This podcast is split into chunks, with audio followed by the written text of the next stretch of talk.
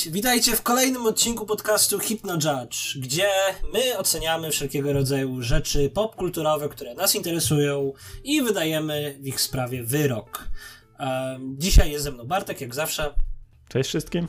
Ja jestem Kuba. Dzisiaj w końcu, chyba po raz pierwszy odkąd zaczęliśmy robić ten podcast, a jest to już e, piąty odcinek bodajże, będziemy mówić o czymś topikowym, o czymś, co faktycznie jest nowe i się dzieje. Będziemy rozmawiać o Snyder Cutie. No to nie jest do końca taki nowy temat. On już krąży od jakichś trzech lat po internecie. O, dwóch. Jest to, na, jest to na pewno najnowsza rzecz, o której będziemy mówić na tym podcaście.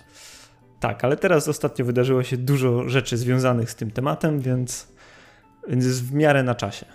Dobra, to tak słowem wstępu. A chyba możemy po prostu zacząć tak, tak od początku do samego końca. Czym jest ten Snyder Cut? Co to jest Snyder Cut? O co chodzi ze Snyder Cutem? Bartku?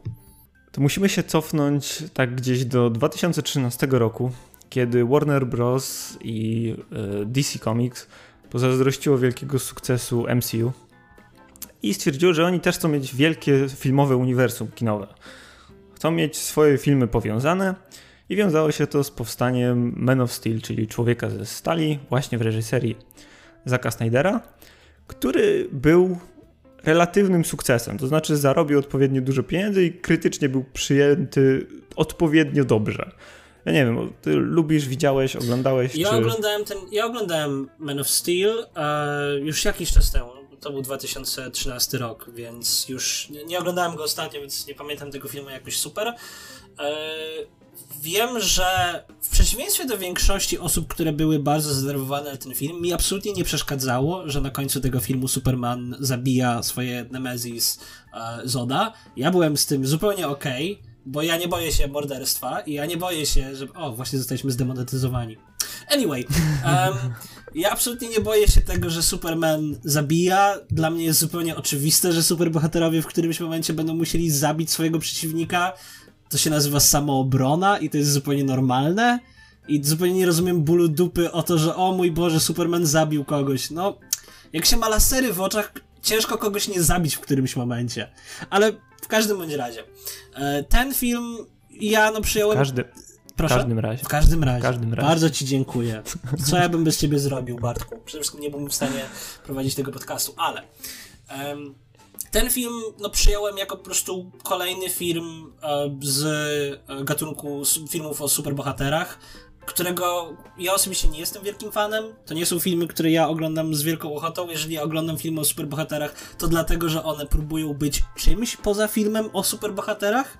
Chcą zrobić coś jeszcze interesującego. O ile dobrze pamiętam, ten film absolutnie nie próbował zrobić nic innego i nie próbował zrobić nic oryginalnego, próbował być filmem o Supermanie. I okej, okay, był okej okay filmem o Supermanie. Też nie jestem jakimś nadzwyczajnym fanem Supermana, więc... Eh. Dobra, to, to tak, to, to dwie kwestie, bo ten film jednak miał być trochę czymś więcej. Bo po pierwsze miał kontynuować to, co zostawiły Batmana Nolana, czyli miał być takim realistycznym podejściem do superhero, co według mnie wyszło bardzo marnie ale to jest, to, to jest inno, swoją drogą. No i jednak był to pewien powrót Supermana po czasie, więc. I był to stosunkowo udany film, wydaje mi się, jak na Supermana. Chociaż ja też nie jestem jakimś wielkim fanem postaci, ani w ogóle komiksów. Ja czytam stosunkowo mało komiksów i to raczej nie superhero. Więc no, Superman to był tam dla mnie jakiś kolejny bohater i mam wrażenie, że właśnie ten film wkurzył głównie fanów Supermana. O tak, tak. O ile, o ile, dobrze pamiętam, ten film, mimo tego jak bardzo on był średni, tak naprawdę, on był bardzo polaryzujący. Byli ludzie, którzy go nienawidzili, byli ludzie, którzy, ludzie, którzy go kochali. Ja do tej pory e, pamiętam e, recenzję, którą zrobił Nostalgia Critic w kooperacji z Angry Joe i mieli właśnie tam taką dynamikę, że jedna strona nienawidzi tego filmu, druga strona jest zupełnie okej okay z tym filmem. I, i, I mam wrażenie, że głównym powodem, dla którego te takie strony były podzielone, to było to, że jedni ludzie nie mieli pro problemu z ostatnimi scenami tego filmu, a ludzie, pozostali ludzie, generalnie fan, fani Supermana, mieli kolosalny problem i ból dupy o to, że Superman zabił Zoda. Prawdopodobnie tak, bo z tego co rozumiem, no to, to, to się mocno kłóci z tą komiksową wersją Supermana. Ja nie wiem, ja nie mam takich problemów. Dla mnie to był po prostu taki film do oglądnięcia. Całkiem przyjemny. Z tego co pamiętam, to bawiłem się na nim całkiem dobrze, nie miałem z nim jakichś dużych problemów, ale też jako, jakoś bardzo nie wzbudził mo moich emocji. No ale całe uniwersum filmowe od niego się zaczęło. To na tym filmie miał być budowany cały świat DC. I niestety, o ile ten film był sukcesem, tak kolejne filmy raczej nie wyszły zbyt dobrze. A Wonder mówię tutaj Woman o. wyszła dobrze. Wonder Woman wyszła ok, ale no to był ten jedyny przypadek z trzech następnych, y, z czterech następnych filmów. Wonder Woman była jedynym przypadkiem, który przyjął, został przyjęty stosunkowo dobrze. Bo po e, Man of Steel był Batman v Superman, Koszmarny który niestety Koszmarny jest. Ten, ten film można naprawdę cytować mhm. i tam jest tyle głupoty. Dlaczego powiedziałeś tak złe Marta? rzeczy. To było imię mojej matki. Twoja matka też nazywała się Marta. Tak, wszyscy znamy memy z Batman v Superman. To był naprawdę okropny film. Tak, no nawet te żarty, które ten Batman sypie, że, że no, jego supermocą jest bycie bogatym. Yeah. To jest takie Ben Affleck znudzony Mam, mam, wrażenie, że, że jego najbardziej skrzywdził ten film. To było, to było to... trochę, ten, ten konkretny żart był trochę w stylu Batmana, Schumachera i po prostu Bat, karta kredytowa. tak. A przy okazji ten film powinien być ogromnym sukcesem. On miał dużo rzeczy, które powinny sprawić, że to będzie ogromny sukces, bo miał dwóch najbardziej znanych superbohaterów w momencie, kiedy superbohaterowie byli na topie kiedy filmy z superbohaterami zarabiały największe pieniądze i on miał Batmana i Supermana w jednym filmie. No i niestety okazał się ogromną porażką. Z tego co wiem, to nie stracił pieniędzy, ale krytycznie został zmierzczony. Po prostu wszyscy razem, jednym chórem mówili, że taki film nie powinien nigdy powstać. Co mocno odbiło się na studiu, to wpłynęło na dwa kolejne filmy, Zaraz po Batman v Superman wyszedł Legend Samobójców, który też nie był dobrym filmem. Był jeszcze gorszym gniotem niż Batman v Superman. W sumie nie wiem. Prawie nie pamiętam tego filmu. Był, był mi absolutnie obojętny. To znaczy, jeśli, jeśli mamy mówić obiektywnie, to musiałbym szybko zobaczyć, jak dużą klapą komercyjną był e, Legend Samobójców. Daj mi sekundę. Wydaje mi się, że nie stracił pieniędzy. Nie jestem pewien, ale mam wrażenie, że Sprawdźmy. na pewno nie zarobił, ale wydaje mi się, że że nie był jakąś calling, ogromną klapą. Calling for a 175 million production budget pulled in 133.7 million in its opening weekend in North America before going to gross 324.7 million. Czyli zarobił w ciągu całego swojego istnienia. Ale po porażce Batman v Superman ten film po pierwsze y, studio stwierdziło, że trzeba go przemontować i mocniej pokolorować, bo poprzednie filmy były zbyt bure i szare. Więc zatrudniono y, wytwórnię, która zajmowała się sklejaniem trailerów do zmontowania całego filmu co trochę widać w tamtym, w tamtym filmie. To dlatego ten film miał tak koszmarny problem z montażem. Bo naprawdę, najgorszym, problem, najgorszym problemem Legionu Samobójców nie był Jared Leto w roli Jokera, um, nie był Will Smith w roli uh, Deadshota, nie był nawet Kapitan Boomerang, czy, czy jak się nazywał ten człowiek na linie? Boże, jak się nazywał ten człowiek na linie? Slipknot, Slipknot, ten, ten, ten jeden z tych, którzy, którzy, któremu głowa zostaje eksplodowana w, na samym początku filmu i on nawet nie ma swojego, on nawet nie ma swojego intro i ponieważ on nie ma swojego intro, widz od razu wie, że to jest osoba, która zaraz zginie. Slipknot, ale to, jest, Slipknot. to jest postać tylko do tego, żeby zginąć. Tak, ona była ja... tylko po to, żeby zginąć, ale w każdym razie, to nie było problemem tego filmu. Problemem tego filmu był montaż. Ten film po prostu był zmontowany, jakby ludzie, którzy montowali ten film, nie mieli zielonego pojęcia, co robią. No bo to właśnie z tego wynika wynikało. To montowała, y, montowało studio, które zajmuje się normalnie montażem trailerów. No widzisz, to wiele wyjaśnia. Ja nie miałem pojęcia o tym. Mnie nie obchodziła historia tego gniota. No, ale co ważniejsze, jako że do produkcji właśnie Justice League, czyli filmu, o którym trochę dzisiaj musimy powiedzieć, mówiąc o Snyder Cutie, zostało więcej czasu, studio stwierdziło, że trzeba podjąć bardziej drastyczne kroki. I mamy tutaj całą litanię rzeczy, które poszły nie tak przy produkcji tego filmu. I myślę, że wrzucimy jeszcze odnośniki do jakichś artykułów bo naprawdę pewnie nie będziemy w stanie wypunktować dosłownie wszystkiego, co było tam nie tak, bo tych rzeczy jest naprawdę cała masa. Wspomnę e... tylko o tych najważniejszych. Choć e, my dzisiaj zrobiliśmy trochę więcej roboty niż nawet można się dowiedzieć tak oczytając o tym e, w internecie, także dzisiaj akurat jesteśmy przygotowani do tego, o czym mówimy i dzisiaj możliwe, że dowiecie się z tego podcastu więcej niż dowiedzielibyście się po prostu szukając samopas, więc nie dziękujcie za to, bo tutaj jesteśmy. Dzisiaj jest merytoryczny odcinek na czasie, zupełnie jak nie my. Mhm, zupełnie jak nie my. Podczas już produkcji tego filmu nastąpił szereg tragedii i decyzji, można powiedzieć wręcz przepychanek między studiem a twórcami tego filmu. Ponieważ studio chciało mieć film bardziej w stylu Marvela.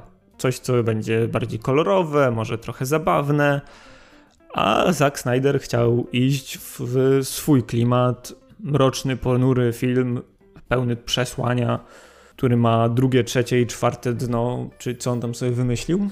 Więc między innymi właśnie podczas kręcenia już filmu zatrudniono cały sztab, sztab scenarzystów, który miał zmieniać na bieżąco scenariusz. Przypominam, podczas kręcenia filmu Musimy zaznaczyć jeszcze raz, że to jest wynik przepychanek między studiem a e, reżyserem. I to nie jest niezwykłe. Generalnie rzecz biorąc, studia, jeżeli próbują, e, jeżeli ich planem jest zarobić bardzo dużo na filmie, a to był film, który naprawdę musiał zarobić. To był film, który był e, no po prostu takim trochę Hail Mary e, dla Warner Bros., dlatego że oni już po prostu byli mocno do tyłu za filmami Marvela oni naprawdę musieli zrobić film kasowy. Musieli zrobić film, który będzie kosztował te 300 milionów i zarobi miliard dolarów. To po prostu było jedyne, co oni mogli zrobić. Więc oczywiście e, studio naciskało na to, żeby ten film wyszedł w odpowiednim czasie, żeby on był zrobiony odpowiednio. Jak wszyscy wiemy, kiedy studio naciska na reżyserów, no to powstają problemy. Wtedy zawsze jest zgrzyt i te filmy zawsze mają problem, potem dużo problemów. No właśnie, wspomniałeś o tym, że ten film musiał wyjść w odpowiednim terminie to też nie do końca tak, że ten film musiał wyjść w odpowiednim terminie ze względu na film i na studio. Mianowicie, z tego co wiemy, CEO, który rządził Warnerem w tamtym czasie, Kevin Tsujihara, Tsujihara. Tsujihara był, zależało mu na tym, żeby ten film wyszedł pod koniec roku rozliczeniowego, żeby mieć jeszcze e, profity z tego filmu dla siebie. Po prostu zarobić więcej pieniędzy, mieć bonusy za ten rok rozliczeniowy, za efekty w pracy. Normalnie tak, jakby kapitalizm był nieetyczny. Nie wiem, nie wiem. Może on miał, może on miał jakieś inne zdanie. Może nim kierowały jakieś inne pobudki, nigdy się tego prawdopodobnie nie dowiemy, bo raczej się do tego sam przecież, siebie nie przyzna. Przecież to ty powiedziałeś, że specjalnie zrobił to po to, żeby dostać bonusy za ten film. Jakie inne pobudki mogły nim kierować niż zysk w tej sytuacji? Ja tego nie wiem. To tak tylko plotki krążą. Okej, okay, no tak, dobrze. Ale allegedly, jakby co, to, to tego nie powiedział podcast Hypnojudge.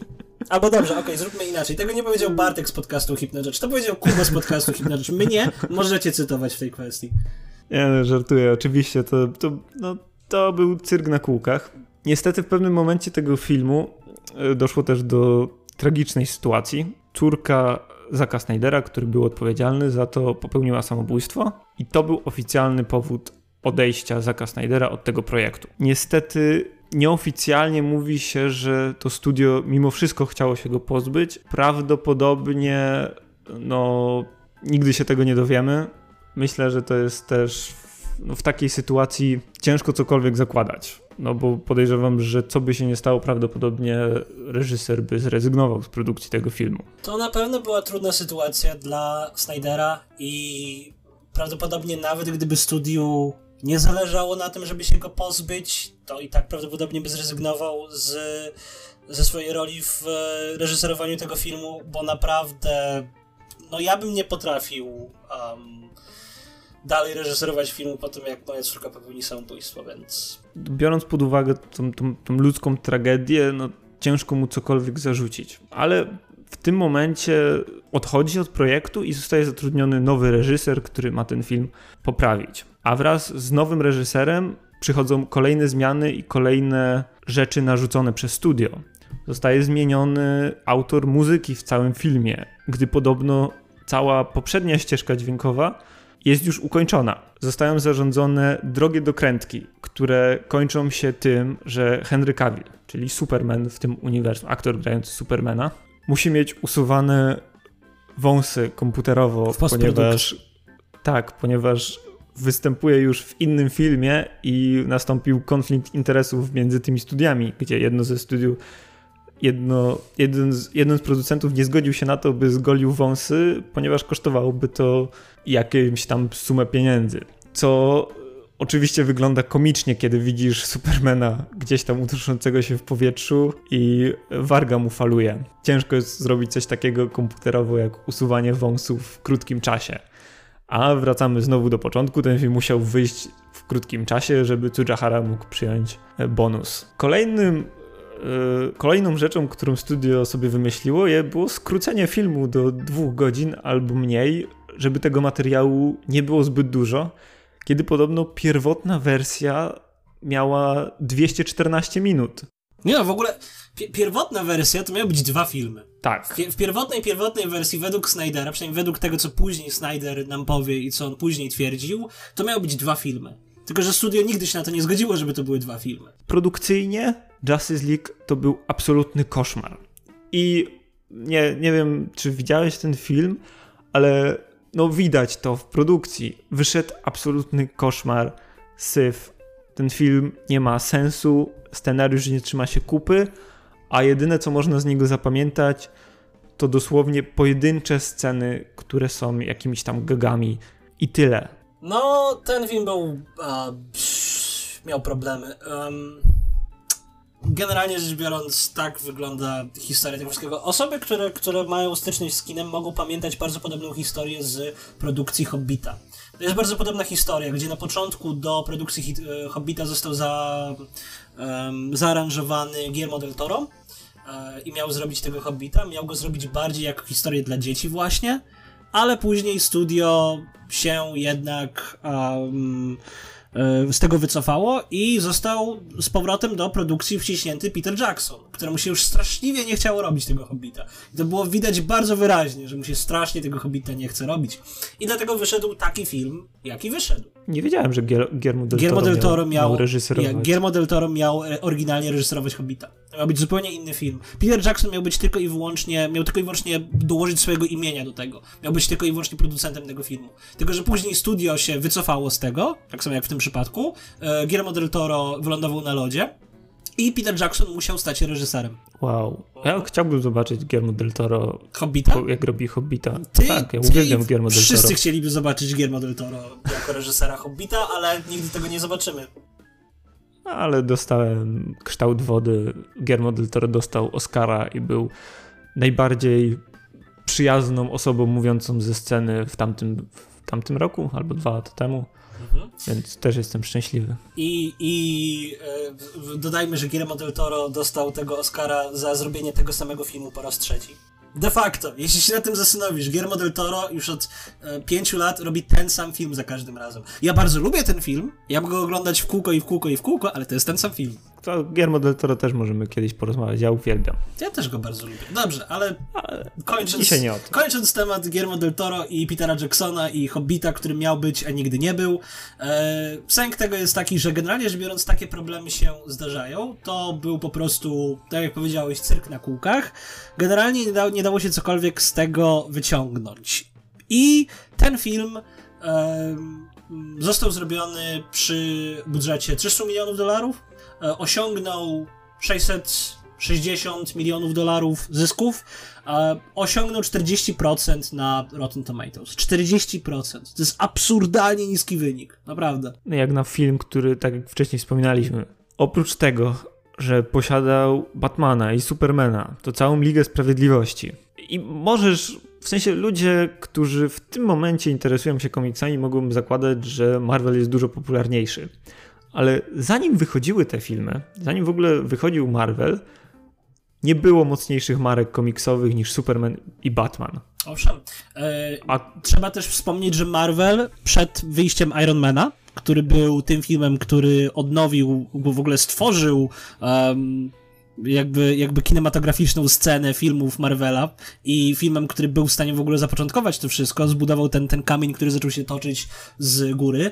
E, Marvel był w kompletnym decline. To, to była firma, która upadała i to, to była firma naprawdę na skraju upadków i gdyby nie to, że udało im się zrobić te, te, te filmy i ten, e, to uniwersum połączonych filmów, to już bardzo możliwe, że dzisiaj by już nie istnieli, albo zostali po prostu kupieni przez Disneya. Tak naprawdę, znaczy, no, oni już tak są. I tak są Disneya, tak, okej, okay, dobra, ale, ale, wiesz co mam na myśli, zostali po prostu kupieni tak. przez większą firmę. Ale, no bo tak naprawdę do tej pory najpopularniejszą marką Marvela był Spider-Man, którego dewizja filmowa należała do Sony i X-Meni, którzy należeli do Foxa. I to był spory problem to w pewnym momencie, dobra, ale to też jest inna historia, której też fajnie byłoby opowiedzieć o tym, co należało kiedyś do Foxa, co należało do Sony i jak istniała ta, ta zaciekła rywalizacja między tymi firmami, kto ma prawo do czego i dlaczego trzeba niektórych bohaterów nazywać inaczej albo nie mogą być w innym filmie, dlatego że ta, ta własność intelektualna należy do jednej firmy, ta własność intelektualna należy do drugiej firmy i jaki to wszystko miało wpływ na Deadpoola. To jest fantastyczna historia, ale dzisiaj nie rozmawiamy o tym mając te wszystkie podstawy i te wszystkie informacje, możemy sobie śmiało wziąć te 300 milionów, które zarabia ten film i zobaczyć, że 300 e, milionów, które kosztuje i zarabia 660 i to jest bardzo marny wynik. To na pewno nie jest coś, na co liczyło studio. Nie, tak jak ja, ja, jak ja powiedziałem, ten film miał być gigantycznym hitem. Ten film no, musiał zarobić miliard dolarów, nie zrobił tego. Co więcej, przyjęcie krytyczne też jest raczej marne. No, niektórzy tego filmu próbują bronić, ale według mnie tam nie ma co bronić. Ten film jest nudny, jest o niczym i przez te przepychanki na przykład jest masa istotnych scen, które w ogóle nie są ukazane w filmie. Po prostu ktoś stwierdził, że dobra, to, to się zdarzy poza kadrem, bo się musi zdarzyć, a nie ma na to pieniędzy. Nie ma pieniędzy na coś w filmie za 300 milionów dolarów. To jest jeden z najdroższych filmów, które kiedykolwiek powstał. Po tym na jakiś czas sprawa ucichła. Film powstał, wyszedł do kin, zarobił ile zarobił. Myślę, że nie stracił pieniędzy mimo wszystko. No nie, no ewidentnie nie stracił. Jeżeli wydał 300 milionów i zarobił 600 milionów, no to zarobił 300 milionów. No, biorąc pod uwagę tam budżet marketingowy jeszcze, no to mniej więcej liczy się to tak, że bierzesz budżet produkcyjny, mnożysz razy dwa, ale dochodzą do tego jeszcze pieniądze z merge'u, więc ciężko to dokładnie wyliczyć. No ale mniej więcej jak, jak film zarabia dwa razy tyle, ile kosztował, to wychodzi na zero. Tak, to też drobna wskazówka dla, dla naszych widzów. Bardzo często te dane odnośnie tego, ile zarobił film, będą tylko i wyłącznie podane jako tak zwany box office revenue, czyli ile film tak naprawdę zarobił po prostu na e, screenowaniu, na tym, że on był w kinach, ludzie go oglądali. Prawda jest taka, że to jest tylko część tego, co zarabia film w wielu przypadkach, nawet najsłynniejszych przypadkach w tym przemyśle, jak na przykład Star Wars, te filmy zarabiają tak naprawdę tylko pewien mały procent na tym box office revenue, w rzeczywistości zarabiają na masie innych rzeczy. No i trzeba brać jeszcze pod uwagę, że w tym momencie sytuacja jest bardzo dynamiczna przez na przykład Netflixa, który ma całkiem inny sposób zarabiania. Tak, tylko że, okej, okay, no w tym momencie jeszcze nie mówimy o Netflixie i o, i o streamach, w tym momencie mówimy jeszcze po prostu o tradycyjnym kinie. Netflix jest jeszcze, jest jeszcze kolejna inna zupełnie bestia. Dobra, ale my znowu zbaczamy Zna, kursu, tak, no ale to jest, pod... szybko wracamy. to jest podcast Hypno Judge, to robimy w tym podcaście. Więc szybko wracamy na nasz tor. Film wyszedł, nie zarobił, dobra, film wyszedł, zarobił swoje tyle i mija jakiś czas. Jest w miarę cicho. Gdzieś po drodze DC obiera całkowicie inny kierunek. I wychodzą filmy takie jak Shazam. Wychodzi Aquaman. Które swoją drogą, Shazam i Aquaman, jedyne filmy w tym uniwersum, które ja lubię. Shazam mi się podobał fantastycznie, Aquaman był też spoko. Głównie dlatego, że miał Jasona Momoe, który jest Jasonem Momoe i przyjemnie się go ogląda. E, ale Shazam był naprawdę dobrym filmem. Ja się bawiłem świetnie, więc... No i właśnie, jak tak rozmawiamy o pieniądzach, Aquaman, film o człowieku, który rozmawia z rybami, przekracza miliard dolarów. Ej, ej, ej. Nie, nie, Justice League. Nie jedź po Aquamanie. Aquaman jest najpotężniejszym bohaterem, którego ma do zaproponowania DC. On kontroluje 80% powierzchni Ziemi. On rozmawia z Cthulhu. To jest, to jest okay, najpotężniejszy no. superbohater. Okej, okay, ale chodzi mi o to, jak znane marki wtopiły mnóstwo pieniędzy, a Aquaman. Aquaman nie jest najmocniejszą marką. Aquaman przez większość czasu i swojej historii jest traktowany jako żart. Nie zmienisz tego. Nie, znaczy ja po prostu, to nie jest do końca prawda. Aquaman, jeżeli chodzi o, o komiksy, jeżeli chodzi o fanów komiksów, Aquaman nie jest nieznaną marką. On jest jednym z bardziej znanych bohaterów DC. No, Tylko, że on, okay. on funkcjonuje jako mem w, pop, w popkulturze, jako ten bohater, który rozmawia z rybami, to jest jedyne, co on potrafi robić. Tak naprawdę dla fanów komiksów Aquaman jest poważną postacią. Okej, okay, dobra, inaczej.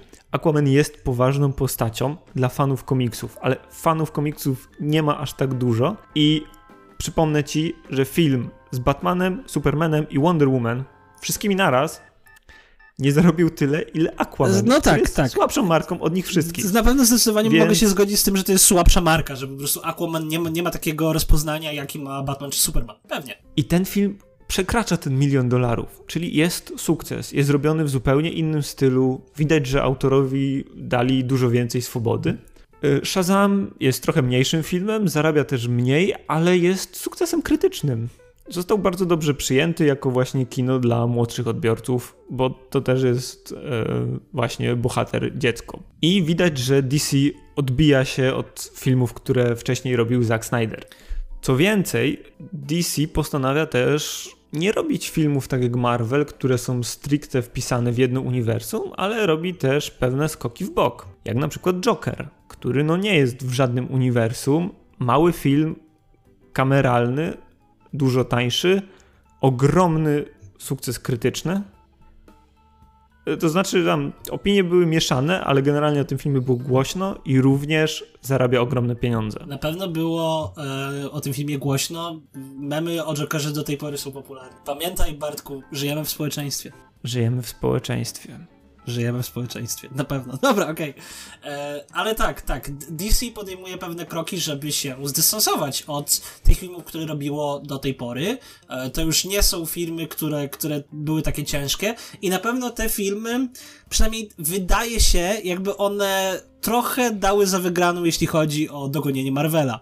Co jest ironiczne, dlatego że kiedy tylko dali sobie za wygraną z dogonieniem Marvela, zaczęli doganiać Marvela. Ja ci powiem nawet więcej. Mogą wygrać. Z bardzo prostej przyczyny. Marvel wpadł w pewną pułapkę, gdzie do pewnego stopnia robią w tym momencie trochę identyczne filmy. Jest pewien schemat filmu Marvela. I oni próbują się od tego odbić, ale to jest Disney, więc nie może sobie na zbyt dużo pozwolić. DC, robiąc na przykład takiego Jokera, który jest ma Erkę, jest od 18 roku życia, może sobie pozwolić na dużo więcej, co im się dużo bardziej opłaci. A zobaczymy, jak na przykład Marvel, co, co Marvel zrobi z Deadpoolem. Czekaj, czekaj, ale Bartku, czy ty chcesz mi powiedzieć, że kiedy studio pozwala reżyserowi i, i ekipie produkcyjnej zrobić film, który chcą zrobić, to powstaje z tego dobry film? Czy ty próbujesz mi powiedzieć, że ludzie wynagradzają e, dobrą pracę ludzkich rąk i powstaje z tego dobre dzieło, a kiedy próbują wciskać swój nos, gdzie kurna nie trzeba, to powstają z tego gnioty? Niemożliwe. Czyżbyś próbował mi powiedzieć, że żyjemy w społeczeństwie, kapitalizm jest nieetyczny?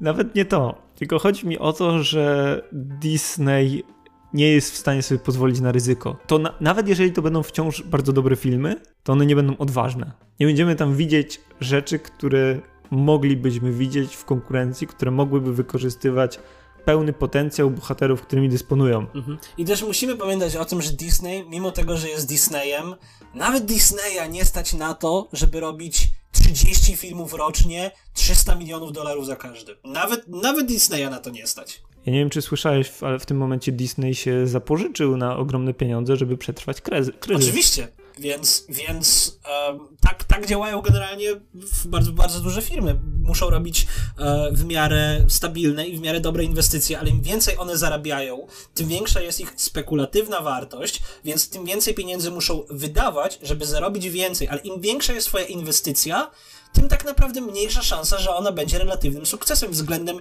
takiej ilości pieniędzy, jaką wydałeś. A jak tylko on, kolejna inwestycja, którą zrobisz, zarobi mniej pieniędzy niż poprzednia, to nagle twoja wartość spada. To jest pułapka. To jest po prostu pułapka wydatkowa. To jest pułapka, która sprawia, że jakikolwiek kolos będzie zawsze kolosem na glinianych nogach. Nawet Disney permanentnie jest po prostu na ostrzu noża pomiędzy porażką a sukcesem. Tak działa, działa po prostu zarabianie gigantycznych kwot w kapitalizmie. Jest tylko jedna firma, która z jakiegoś powodu się wyłamuje. Jest nią Apple, które po prostu lubi trzymać pieniądze na koncie. Nikt nie wie dlaczego. Oni inwestują jakoś mniej. Może, może spuścizna Billa Gatesa wie czegoś, co, czego my nie wiemy. Kto wie?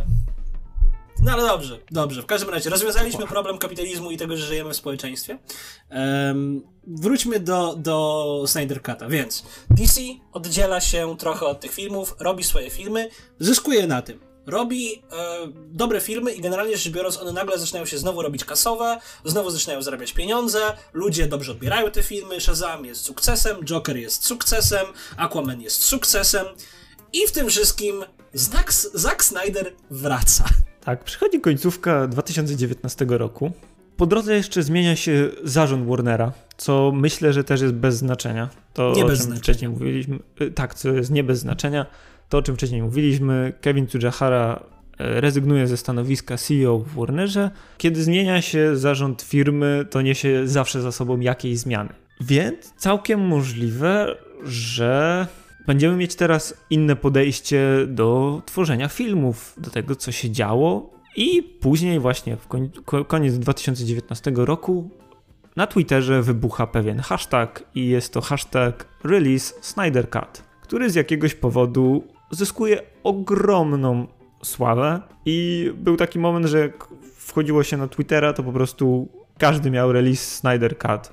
I był to sam Zack Snyder, aktorzy, którzy występowali w tym filmie, część osób twierdziła, że widziała już ten Snyder Cut, o czym sobie też zaraz porozmawiamy. Część osób twierdziła, że to jest w ogóle drugie zejście Chrystusa, że ten film jest tak dobry, że on musi wyjść. Fani oczywiście to podchwycili, osoby, które chciały zobaczyć ten film, którym z jakiegoś powodu nie przeszkadzało to, że, że mama Supermana i Batmana miała tak samo na imię. No nie no, i co, posłuchaj, ile jest imion w języku angielskim? Przecież jest właściwie ich tylko kilkadziesiąt, nie no? Szanse wcale nie były takie małe, że obie będą nazywały się Marta. No dobra, no, no, w każdym razie... Mój headcanon, osoby... mój headcanon jest wciąż taki, że to jest tak naprawdę ta sama Marta. I że ta Marta jest jakimś, nie wiem, zmiennokształtym kosmitą czy coś i po prostu to był plan. Okej. Okay. Nieważne. To brzmi jak coś, co mogłoby się wydarzyć w komiksach. To brzmi jak coś, co...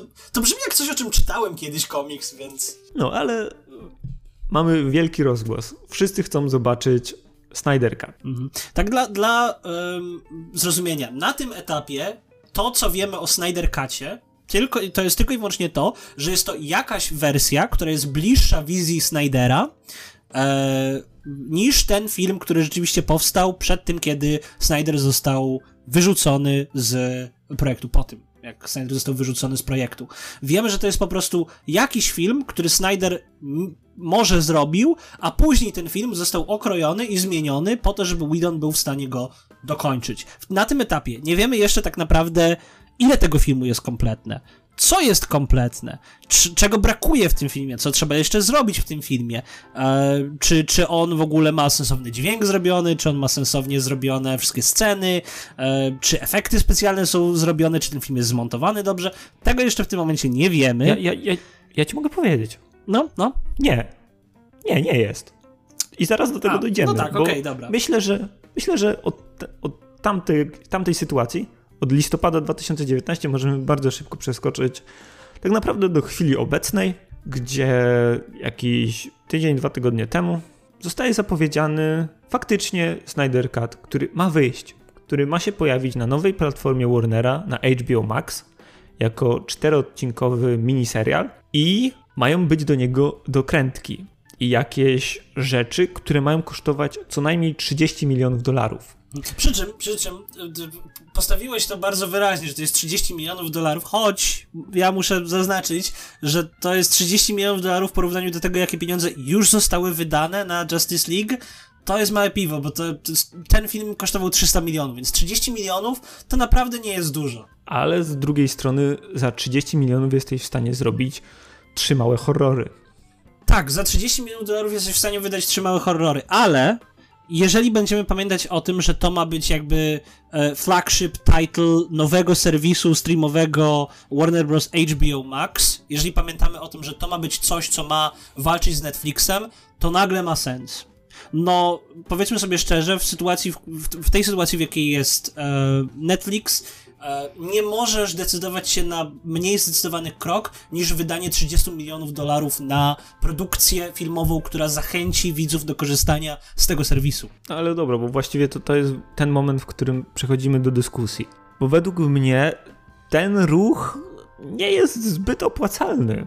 Ja... Zwłaszcza jeżeli weźmiemy sposób, w jaki zarabiają filmy. Ja uważam, że ten ruch jest absolutnie opłacalny. Oni nie są w stanie fizycznie stracić nic na tym ruchu. To ma być ekstra 30 milionów dołożone do filmu, który nie zarobił, który nie był jakoś przyjęty super, a wątpię, naprawdę wątpię, że jest ilość fanów, która wykupi tą platformę tylko po to, żeby zobaczyć tą, tą konkretną rzecz. To znaczy... Czy myślisz, że te 30 milionów wpakowane tak jakby w marketing tej platformy, bo wydaje mi się, że to jest bardziej na tej zasadzie? De facto można o tym myśleć jako 30 milionów dodatkowego marketingu dla platformy HBO Max, zgadza się. Myślisz, że jest faktycznie opłacalne na tym etapie? Tak.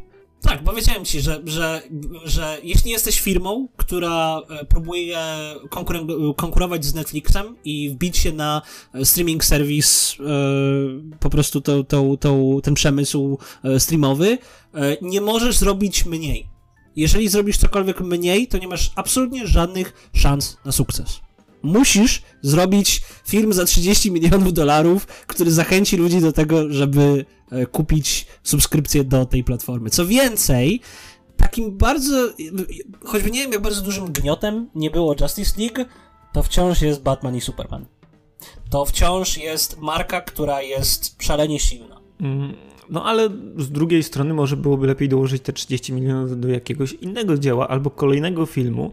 Tak jak wspomnieliśmy, Warner mocno się odbił i te kolejne filmy, które właśnie wyszły po Justice League, są dużo, dużo lepsze i niekoniecznie są drogie.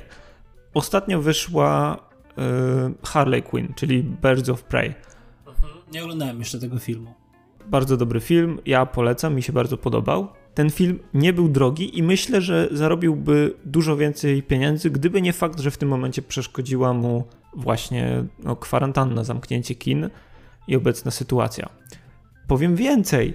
Warner Bros ma całą masę bardzo silnych marek, które mógłby promować, które może wrzucić na swoją platformę i może zapewnić jej marketing na wiele sposobów. Chociażby prawa do Harry'ego Pottera. Harry Potter to też nie jest marka, która umarła w tym momencie. Nie wiem jak z tymi fantastycznymi zwierzętami, ale wydaje mi się, że to jest wciąż tytuł, który przyciąga widzów. I nie wiem, czy na przykład nie lepiej byłoby wpakować te 30 milionów, dołożyć do jakiegoś filmu powracającego do Harry'ego Pottera. Znaczy, okej, okay, powiem tak. Z mojego punktu widzenia wygląda to w następujący sposób.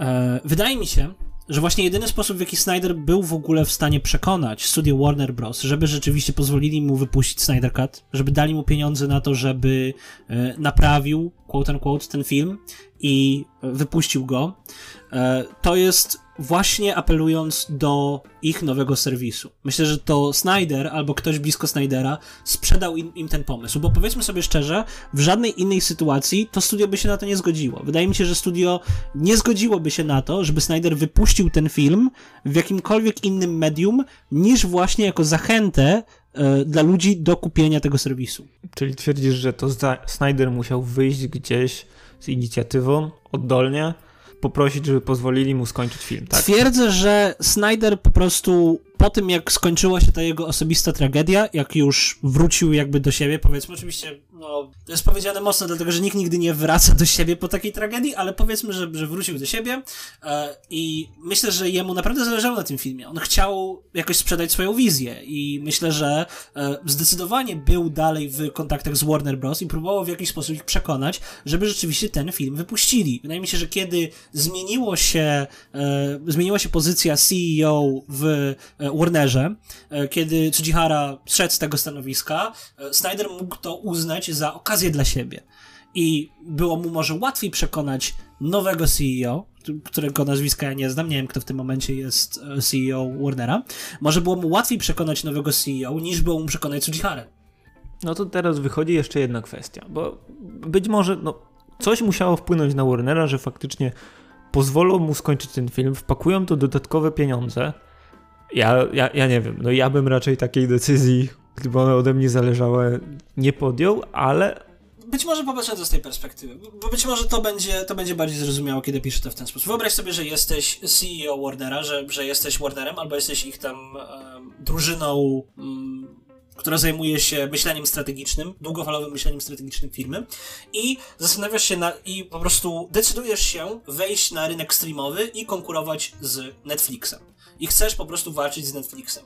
E, masz do wydania ileś tam pieniędzy na marketing tego serwisu, masz ileś tam do wydania na filmy, które mają na tym powstać i chcesz generalnie, żeby to wyszło dobrze. I e, w, tej sytuacji przychodzi do ciebie Zack Snyder i mówi: Ej, ej, bo pamiętacie, jak zrobiłem Justice League? No, Justice League nie wyszło. Ale wiecie co? Dajcie mi 30 milionów ja wam zrobię Snyder Cut, Batmana i Supermana, Justice League na platformie HBO Max. No to jest najlepsza oferta na świecie. No, no nie wiem. Właśnie przychodzi do ciebie człowiek, któremu nie wyszło. Przychodzi do ciebie człowiek, który. Ale to jest Zack Snyder! Wtopił, ale on już wtopił dwa filmy. Dwa filmy z rzędu, Ale Batman v Superman. Na tym polega fenomen bycia hollywoodzkim superreżyserem. Już mieliśmy to ostatnio w trakcie rozmowy o Szamelanie. Jak już raz zostajesz superreżyserem hollywoodzkim, to jesteś nim do końca życia. To dalej jest film Zacka Snydera, to dalej jest wizja Zacka Snydera i to dalej jest Batman, Superman i reszta Justice League. Jaką byś lepszą markę chciał pakować w HBO Max? No, to jest ciekawe. Ale teraz po, po, przychodzi mi jeszcze do głowy jedna rzecz, bo przed tym, jak dowiedzieliśmy się, że faktycznie powstaje ten, ten Snyder Cut, ta wersja filmu, która, którą chce pokazać nam Zack Snyder, to on prowadził pewną kampanię, że, żeby no, namówić fanów, że chce coś takiego stworzyć i żeby pomogli mu przekonać e, faktycznie Warnera Studio do, do, do wprowadzenia tego planu w życie. I to nie była zbyt pozytywna kampania. Mam wrażenie, że to była pewna wojenka i on się chciał odegrać trochę na studiu, że mu nie pozwolili zrobić filmu, jaki on chce. Właśnie przez to, że no, podobno studio chciało go odsunąć już wcześniej. To znaczy, e, powiem tak, ja pamiętam historię ze świata gier komputerowych, z e, e, twórcą gier, który się nazywał Iwahara, zdaje się, który pracował dla Konami. I on, twórca Castlevanii. I on został z tego Konami wyrzucony i zwrócił się do internetu z prośbą o fundowanie e, crowdfunding za pomocą Kickstartera nowego projektu, który byłby w stylu Castlevanii. To byłaby Castlevania w każdym jednym punkcie poza nazwą, dlatego że nazwa oczywiście wciąż e, należy do Konami. I, I powiem tak, gdyby Snyder faktycznie chciał się odegrać na Warner Bros. i gdyby, gdyby on podszedł do tego jako do wojny z producentem i gdyby Warner Bros. odebrało to jako wojnę z producentem, e, z, jako, gdyby Warner Bros. odebrało to jako wojnę ze Snyderem, oni w życiu by się nie zgodzili na żadne warunki umowy z nim. Nigdy.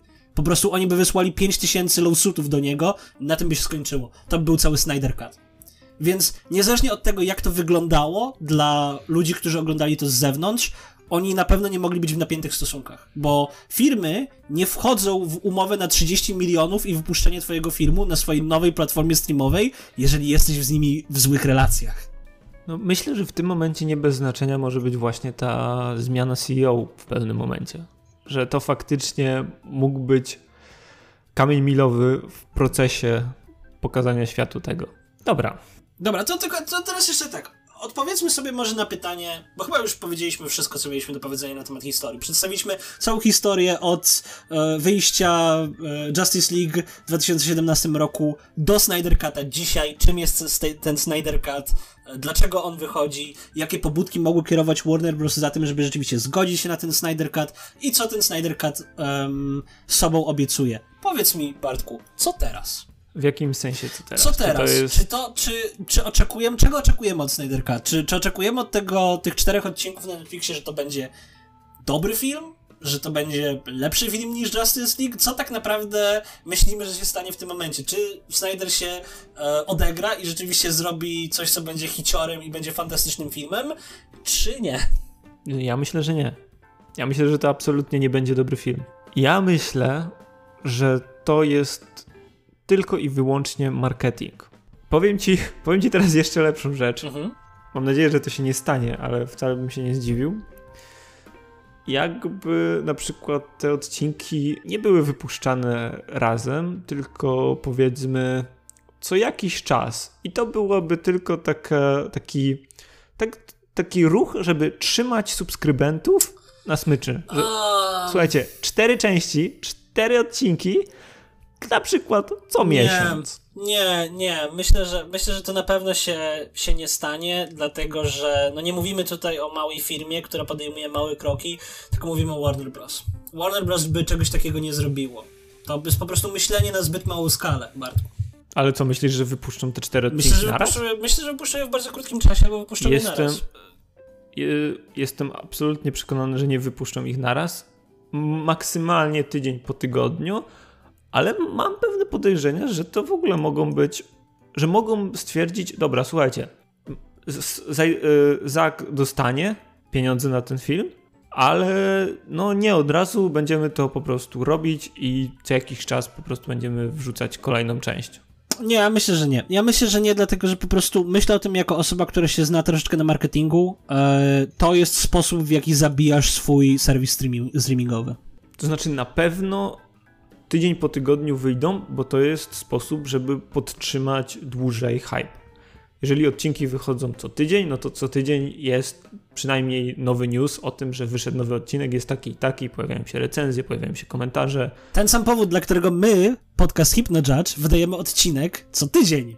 A nie zrobiliśmy jeden odcinek podcastu w ogóle i tyle. No, ale właśnie, no ale pytanie, czy on będzie wychodził, bo na pewno nie, nie pokaże się naraz wszystkie cztery odcinki. To, tego jestem znaczy, prawie pewien. To zależy bardziej od modelu, jaki przyjmie HBO Max. Ja nie wiem, e, nie sprawdzałem, nie wiem, czy wiadomo jeszcze w ogóle, jak będą wyglądały e, premiery na HBO Max, czy one będą tak jak na Netflixie, gdzie są pokazywane wszystkie naraz, e, czy one będą wyglądały tak jak gdzie indziej, gdzie są odcinki wychodzą tydzień po tygodniu.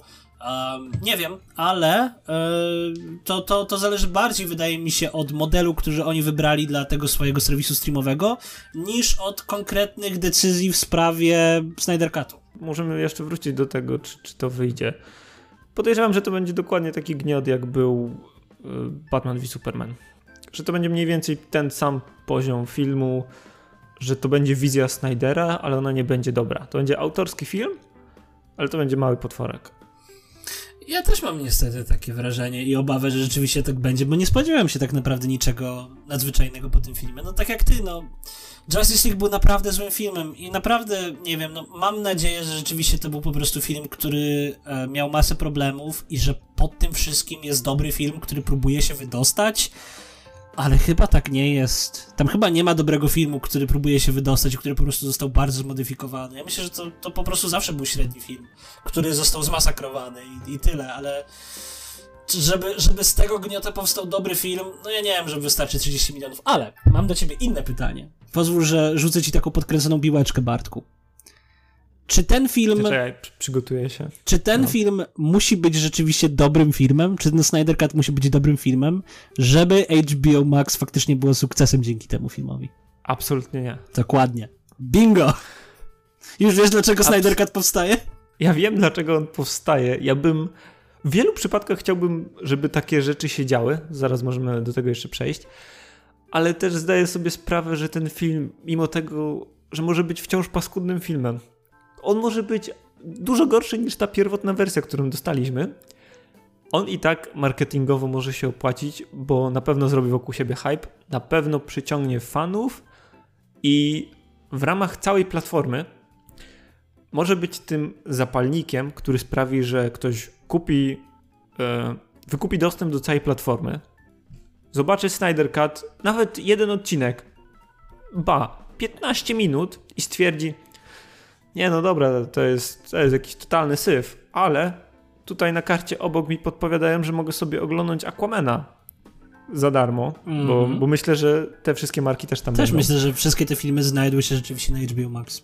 Zaraz potem Harry'ego Pottera, z tego co wiem, to przyjaciele są do od Warnera i będą tam na, te, na tamtej platformie i cała reszta popularnych marek i w ten sposób te 30 milionów się jakoś zwróci, a Warner będzie zadowolony. Co więcej, są tam jeszcze, są jeszcze dwa elementy, których nie dostrzegasz. Jeden to jest taki, że e, sukces Snyder Cut'a i sukces jakby początku tej platformy, dobry, dobre pierwsze kroki tej, tej e, platformy są już pretekstem do tego, żeby wydać jeszcze więcej pieniędzy na kolejne filmy, które również powstaną na potrzeby tej platformy, żeby, żeby ta platforma jeszcze więcej na siebie zarabiała, żeby ona robiła się coraz lepiej. Tak samo jak z sytuacją wcześniej u Marvela i tak samo jak z sytuacją w ogóle. Chodzi o to, żeby stworzyć lawinę. No i drugi element jeszcze jest taki, że sukces tej platformy to jest porażka Netflixa. A o to tutaj też chodzi. Myślisz, że to jest porażka Netflixa? E, sukces, na, sukces na jednym polu przemysłowym e, jednej firmy zawsze jest porażką innej firmy. Tak działa kapitalizm. To znaczy, okej, okay, no to tak, ale inaczej. Załóżmy, że teraz przychodzi kryzys, bo na pewno obecna sytuacja sprawi, że w jakiś sposób to się odbija. I powiedzmy, że będziesz miał do wyboru z tych wszystkich platform, które są aktualnie obecne, no i plus to HBO Max, które wyjdzie. Myślisz, że które platformy są najsilniejsze, tak jakby w, na polu? Netflix, Disney Plus, HBO Max, Hulu? Myślę, że myślę, że dalej Netflix. Przez po prostu czystą ilość kontentu, którą ma Netflix i łatwość w korzystaniu z Netflixa. Myślę, że będzie potrzeba bardzo, bardzo dużo czasu, żeby e, Netflix stracił tą, tą pozycję i po prostu trzeba będzie duże, dużej konkurencji na tym polu. Póki co Netflix nie masz tak dużej konkurencji jeszcze. Ta konkurencja się pojawia i prospekty generalnie są takie, że jak tylko ta konkurencja rzeczywiście się rozkręci, to Netflix bardzo szybko spadnie na niższy tor bo jego pozycja w tym momencie jest taka, jaka jest właściwie tylko i wyłącznie dzięki monopolowi. Jak on zostanie pozbawiony tego monopolu, to bardzo szybko straci tę pozycję, e, ale wydaje mi się, że przez pewien czas to jeszcze wciąż będzie Netflix. Ja mam wrażenie, że jeszcze przez pewien czas to będzie Netflix, ale właśnie największym rywalem Netflixa nie będzie Disney Plus, ani inna platforma, ani Amazon, tylko właśnie HBO Max, które wyjdzie i od razu będzie miało ogromną bibliotekę rzeczy, które ludzie uwielbiają, a których w tym momencie nigdzie nie ma. Może, ale ja się, ja się, z, tym, ja się z tym nie do końca zgodzę, dlatego że wydaje mi się, że Disney Plus jest po prostu śpiącym gigantem tylko i wyłącznie dlatego, że Disney ma tyle pieniędzy, ile ma. I gdyby Disney chciał, to by po prostu wpakował całą kasę na tego świata w to i choćby nie wiem, jak bardzo złe filmy robił, to to i tak będzie największy komercyjny sukces, bo znowu tak działa kapitalizm. Ale właśnie Disney nie jest w stanie sobie pozwolić na to, żeby naprodukować nie wiadomo ile rzeczy. Mają jakąś tam ograniczoną bibliotekę i ona wciąż nie będzie tak duża, jak to, co, czym dysponuje, czym będzie dysponowało HBO Max. Nie wiem, czy ty widziałeś tą rozpiskę, ale tam jest po prostu ogromna ściana marek telewizyjnych i filmowych, studiów produkcyjnych, które oni już mają i które będą leciały prosto na, na ich platformę. Gra o Tron, całe Cartoon Network, Adult Swim. To wszystko są ich marki i oni z tym od razu wejdą. Więc wiesz, Netflix ma te rzeczy przez to, że jest długo na rynku i przez to, że ma masę no, badziewia ma masę I kilka perełek. W tym momencie już kilka perełek. Kiedyś jeszcze było trochę inaczej, ale teraz, teraz już w tym momencie ma masę badziewia i kilka perełek, to prawda. No, ale teraz jeszcze wróćmy do tematu Snyder Cut, a właściwie bardziej ogólnie do no, precedensu pewnego, który się pojawił. Czy ty uważasz, że to jest w ogóle dobre zjawisko, że będziemy mieć film wydany po kilku latach złego filmu sprzed jakiegoś czasu, ale tym razem poprawionego i autorskiego. To znaczy, um, bardzo dziękuję za to pytanie, bo zapomniałbym o tym, że miałem o tym powiedzieć. Bardzo Ci dziękuję, Bartku. Um, przede wszystkim tak, to, to nie jest nowe zjawisko mm, w kinie. Te, te, tego typu e, director's e, są bardzo częste i bardzo popularne. One wychodzą już od jakiegoś czasu, ale to jest taki pierwszy naprawdę wysokoprofilowy przypadek, w którym mamy do czynienia z tak dużą odpowiedzią ze strony fanów i e, to w jaki sposób to wyglądało dla osób z zewnątrz, to było trochę tak, jakby fani doprosili się, żeby studio wypuściło ten film i zrobiło go po raz kolejny. E, I to jest problematyczne dla mnie w e, aspekcie e, Snyder Cut'a. Ten, ten aspekt jest właśnie dla mnie problematyczny w Snyder Cut'cie. E, bo tak jak powiedziałeś, dla mnie sporym problemem jest to, że studio może sobie w tym momencie stwierdzić, no to my zrobimy jakikolwiek film, on i tak, on będzie kosztował 300 milionów dolarów, ale i tak zarobi swoje koszta w filmie, on będzie miał gigantyczny, kryty, on będzie gigantycznym, krytycznym e, niewypałem, ale my za dwa lata wydamy Director's Cut, który będzie ten film naprawiał i w ten sposób widzowie zapłacą dwa razy za ten sam film. To jest przypadek, który jest bardzo dobrze znany w świecie gier komputerowych, gdzie e, bardzo wysokobudżetowe produkcje potrafią być absolutnie y, niedziałające i absolutnie beznadziejne w chwili wyjścia. Ostatnio takim najgłośniejszym przypadkiem był Anthem BioWare, który miał podobne problemy w trakcie produkcji co um, Batman v Super, przepraszam, co Justice League. Ciekawe, że to tak działa. Nie, żeby to był pattern czy coś, ale on, on był takim gigantycznym niewypałem, który właśnie później miał być poprawiony, miał być coraz lepszy do tego stopnia, że teraz BioWare podobno ma zrobić Anthem po raz drugi. I to nawet nie będzie Anthem 2, który będzie lepszym Anthemem, tylko to będzie Anthem po raz drugi. I ja się wyjątkowo boję sytuacji, w której e, studia mogą po prostu coś takiego zrobić. Szczególnie, że na to też trzeba zwrócić uwagę marketing tutaj e, odgrywa bardzo ważną rolę i to marketing jest tutaj najbardziej niebezpiecznym aspektem tego wszystkiego, dlatego że ci fani są bardzo zajadli w tym, czego chcą i studia mające tak dużą kontrolę nad swoimi fanami są bardzo niebezpieczne. Z bardzo wielu powodów. Chyba naprawdę nie muszę tłumaczyć, dlaczego to jest niebezpieczne, żeby studio ma, miało rzesze fanów, którzy w internecie będą się domagali kolejnych produktów. Ale to już się dzieje. Ja wiem, że już to już się są. dzieje, ale to nie znaczy, że ja muszę się tego mniej bać tylko dlatego, że to już się dzieje, Bartku. Nie no, nie no, oczywiście, ale chodzi mi o to, że już jest y, grupa fanów różnych filmów z ostatnich lat i ich reżyserów, którzy chcą, żeby na przykład wyszła ta ostatnia fantastyczna czwórka, mhm. wersja Tranka. Chyba, chyba najbardziej, chyba, Czy... chyba najbardziej przeklęta franczyza w świecie filmów o superbohaterach nie wyszedł ani jeden dobry film o Fantastycznej Czwórce. Ja nie wiem, jak oni to robią, ale nie byli w stanie zrobić jednego dobrego filmu. Eee, no nie wiem, teraz, teraz zapowiedzieli ten, ten, ten najnowszy może, może Disney, może nadzieja w Marvelu. No ale tak, um, fani już generalnie domagają się tego wszystkiego i to jest generalnie problem. Co więcej, mam wrażenie, że to jest, to jest też problem, bo nawet ludzie nawet bronili Justice League. Ten film miał 40% na Rotten Tomatoes, jak już wspomnieliśmy, i nawet tego filmu ludzie próbowali bronić. Więc wyobraź sobie teraz, jaka będzie reakcja fanów, no, mówiłem w tym momencie tylko i wyłącznie o fanach, na Snyder Cut. Oni będą ten film kochać niezależnie od tego, jak bardzo duży by to gniot nie był. Dobra, to mi się wydaje, że w świecie filmowym ta sytuacja nam nie grozi.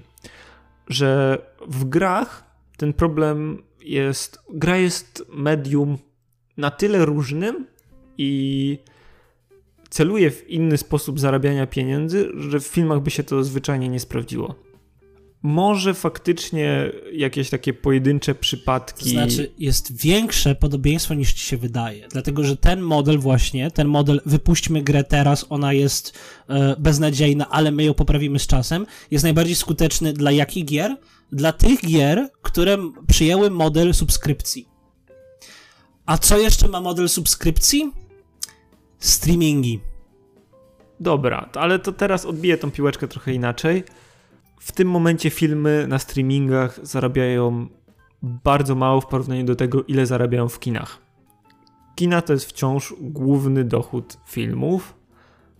I wystarczy popatrzeć na to, ile zarabiają filmy w tym momencie na streamingach w czasie kryzysu, kiedy kina są pozamykane i kiedy wszyscy siedzą w domach.